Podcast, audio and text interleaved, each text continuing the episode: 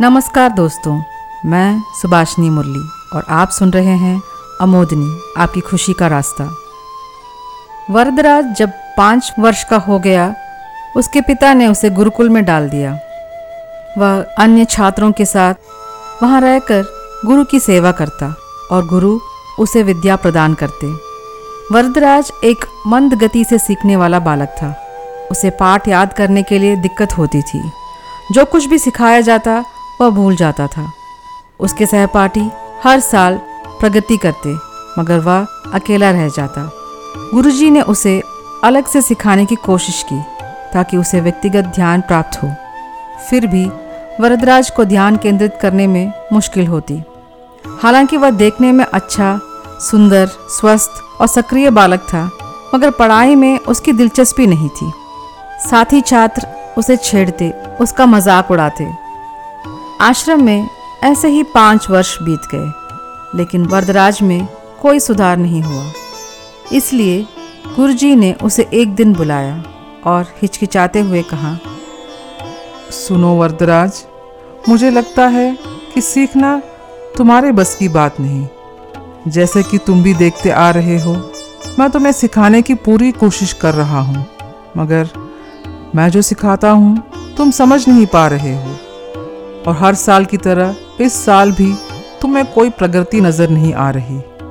बेहतर यही होगा कि तुम घर जाकर अपने पिता के काम में उनकी मदद करो। वरदराज सोच में डूब गया। वह सोचने लगा मैं अपने पिताजी से क्या कहूँगा? मैं उनसे कैसे कहूँ कि गुरुजी ने मुझे सिखाने से इनकार कर दिया? और लोग और लोग क्या कहेंगे? पिता प्रसिद्ध विद्वान और बेटा मूर्ख। कुछ देर के लिए उसकी आँखों के सामने अंधेरा छा गया। धीरे से उसने अपने सामान की गटरी बांधी और आश्रम से घर की तरफ़ चलने लगा। उसके पैर उसके दिल की तरह भारी थे। वह आधे रास्ते ही गया होगा कि उसे प्यास लगने लगी। जब वह कुएँ के जगत पर गया तो उसने देखा कि पानी खींचने की जगह पर पत्थर पर गहरे निशान हैं और जगत में जहाँ महिलाएँ मिट्टी के गड़े रखती थी वहाँ गड्ढे पड़ गए हैं। आश्चर्य से वह पूछता है, ये निशान किसने बनाए? उसे पानी देने वाली महिला ने जवाब दिया, अरे, ये निशान, ये तो इस रस्सी की रगड़ से बने हैं, जो पानी खींचते समय ऊपर नीचे आती जाती रहती है। वरदराज के दिमाग में बिजली सी कौंध गई। उसने सोचा कि बार बार की रगड़ से कोमल रेशों से बनी रस्सी पत्थर को काट सकती है। हल्की सी चोट से टूट जाने वाली मिट्टी के गड़े पत्थरों पर गड्ढे बना सकते हैं। तो क्या लगातार अभ्यास करने से मुझे पढ़ना लिखना नहीं आ सकता? मैं विद्या प्राप्त नहीं कर सकता। अब वरदराज के कदम तेज़ी से आश्रम की ओर चल पड़े। उसने अपने नए दृढ़ आत्मविश्वास से गुरु को चकित और आश्वस्त किया। वह अभ्यास करता चला गया और विद्या उसके लिए सरल बनती गई। बाकी इतिहास है। बड़ा होकर वरदराज सत्रहवीं शताब्दी के संस्कृत व्याकरणकार बने। उन्होंने अपने गुरु भट्टोजी दीक्षिता का प्रसिद्ध ग्रंथ सिद्धांत कौमुदी का संक्षिप्तीकरण संकलित किया, जो तीन संकरणों में है। वरदराज के जीवन की इस घटना पर आधारित एक प्रसिद्ध दोहा भी है। करत करत अभ्यास के जड़मति होत सुजान, रसरी आवत जात सिल पर परत निशान, जिसका अर्थ है कि जिस तरह रस्सी के बार बार रगड़ने से कुएँ पर निशान बन सकते हैं, उसी तरह मूर्ख भी लगातार अभ्यास से बुद्धिमान बन सकता है। संक्षेप में, अभ्यास एक आदमी को परिपूर्ण बनाता है। यह कहानी हमें अपने निर्धारित स्थान या लक्ष्य तक पहुँचने तक डटे रहने को कहता है।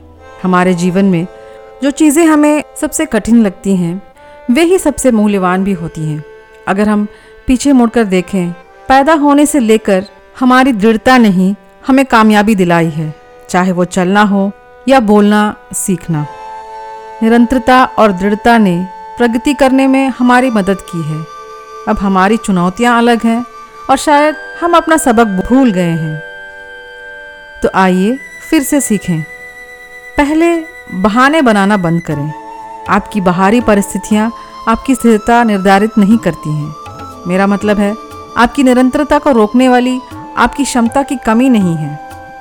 अगर आप ध्यान से देखें तो आप अपना व्यायाम या आहार व्यवस्था इसलिए नहीं छोड़ते क्योंकि आप नहीं जानते कि क्या खाना है या कैसे एक्सरसाइज करना है। जैसे ही आप अपने बर्गर को कच्चे गाजर से बदलते हैं, आप साबित करते हैं कि आप जानते हैं कि खाद्य पदार्थों की कैसे बदली करनी चाहिए। जैसे ही आप एक पुशअप करते हैं, आप साबित करते हैं कि आप जानते हैं कि ऐसे दस हज़ार कैसे करने हैं। यह समय की कमी भी नहीं है। समय वैसे भी बीत जाएगा। यदि आप किसी नियोजित गतिविधि को टालते हैं या छोड़ते हैं तो आप उस समय में कुछ और कार्य करेंगे ही करेंगे। यह सब आपके ध्यान और प्रतिबद्धता पर निर्भर करता है। यदि आप सुसंगत कंसिस्टेंट रहना चाहते हैं तो आपको पहले अपनी मानसिकता यानी माइंडसेट पर काम करना होगा। तय करें कि आप क्या हासिल करना चाहते हैं। अब अपनी इच्छाओं की सूची या बकेट लिस्ट जिसे कहते हैं, में से सब कुछ ना चुनें। ऐसा करना भी आपको आसानी से डाइवर्ट कर सकता है।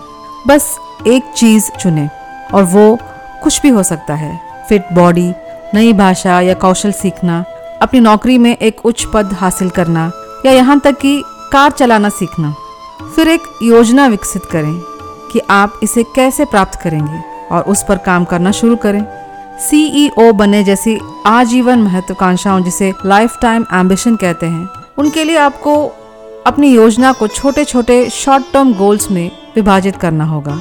जैसे कि प्रत्येक सप्ताह क्या करना है, हर महीने क्या करना है, हर गोल को प्राप्त करने के लक्ष्य तिथियाँ निर्धारित करें और फिर आगे बढ़ें। इसका मतलब यह नहीं कि आप एक दिन 12 घंटे काम करेंगे और अगले दो दिन आराम करेंगे। यह इस तरह काम नहीं करता। निरंतरता की मांग है कि आप अपना अनुशासन नियमित रूप से करें। हर घंटे, हर दिन या हर महीने करें। एक टू डू लिस्ट बनाएँ। प्रत्येक दिन काम को समान रूप से विभाजित करें। यदि आप इसे समय पर पूरा करते हैं तो आप ट्रैक पर हैं। कभी हार ना माने, परिणामों को मापें और उसके बाद ही अपने तरीकों में कोई सुधार लाने का निर्णय करें। जब कभी आप अपने किसी शॉर्ट टर्म गोल को पूरा करते हैं तो अपने आप को पुरस्कृत करें। इससे आपका प्रोत्साहन बढ़ेगा। अच्छी खबर यह है कि दृढ़ता एक अर्जित कौशल है और इसे सीखा जा सकता है। उदाहरण के लिए यदि आप अपने आप को नियमित रूप से व्यायाम करने के लिए प्रेरित नहीं कर सकते हैं तो स्टीफन गाइस की विधि का पालन करें। वे भी खुद से परेशान थे। फिर उन्होंने निरंतरता पर ध्यान केंद्रित करने का फैसला किया, न कि परिणामों पर। उन्होंने एक दिन में एक पुशअप करने का फैसला किया।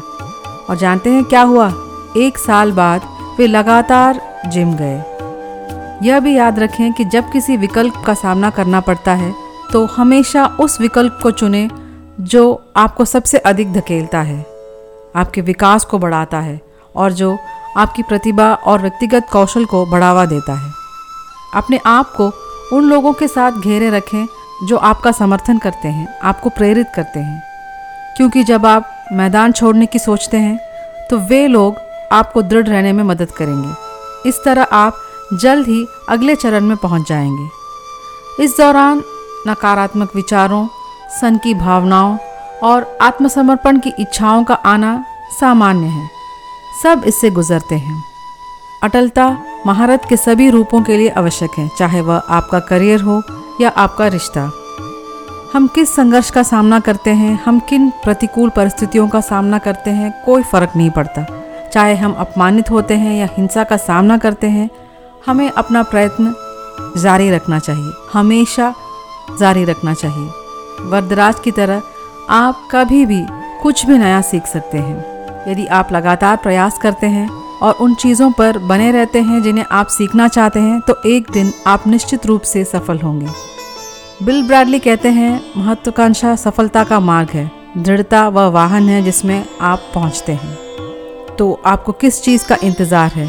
बाहर निकलें और दृढ़ रहने और चलते रहने के लिए अपने साधन ढूंढें। आशा है कि आपको यह एपिसोड पसंद आया होगा। इसे अपने परिवार वालों और दोस्तों के साथ शेयर करें। मुझे अमोदनी के इंस्टाग्राम पेज पर आपके विचारों का इंतज़ार रहेगा। या आप अमोदनी बाई सुबह जी मेल डॉट कॉम पर भी अपने विचार लिखकर भेज सकते हैं। मेरे साथ अमोदनी में अंत तक जुड़े रहने के लिए धन्यवाद। आपसे अमोदिनी के अगले एपिसोड में मिलते हैं। तब तक दृढ़ रहें, खुश रहें।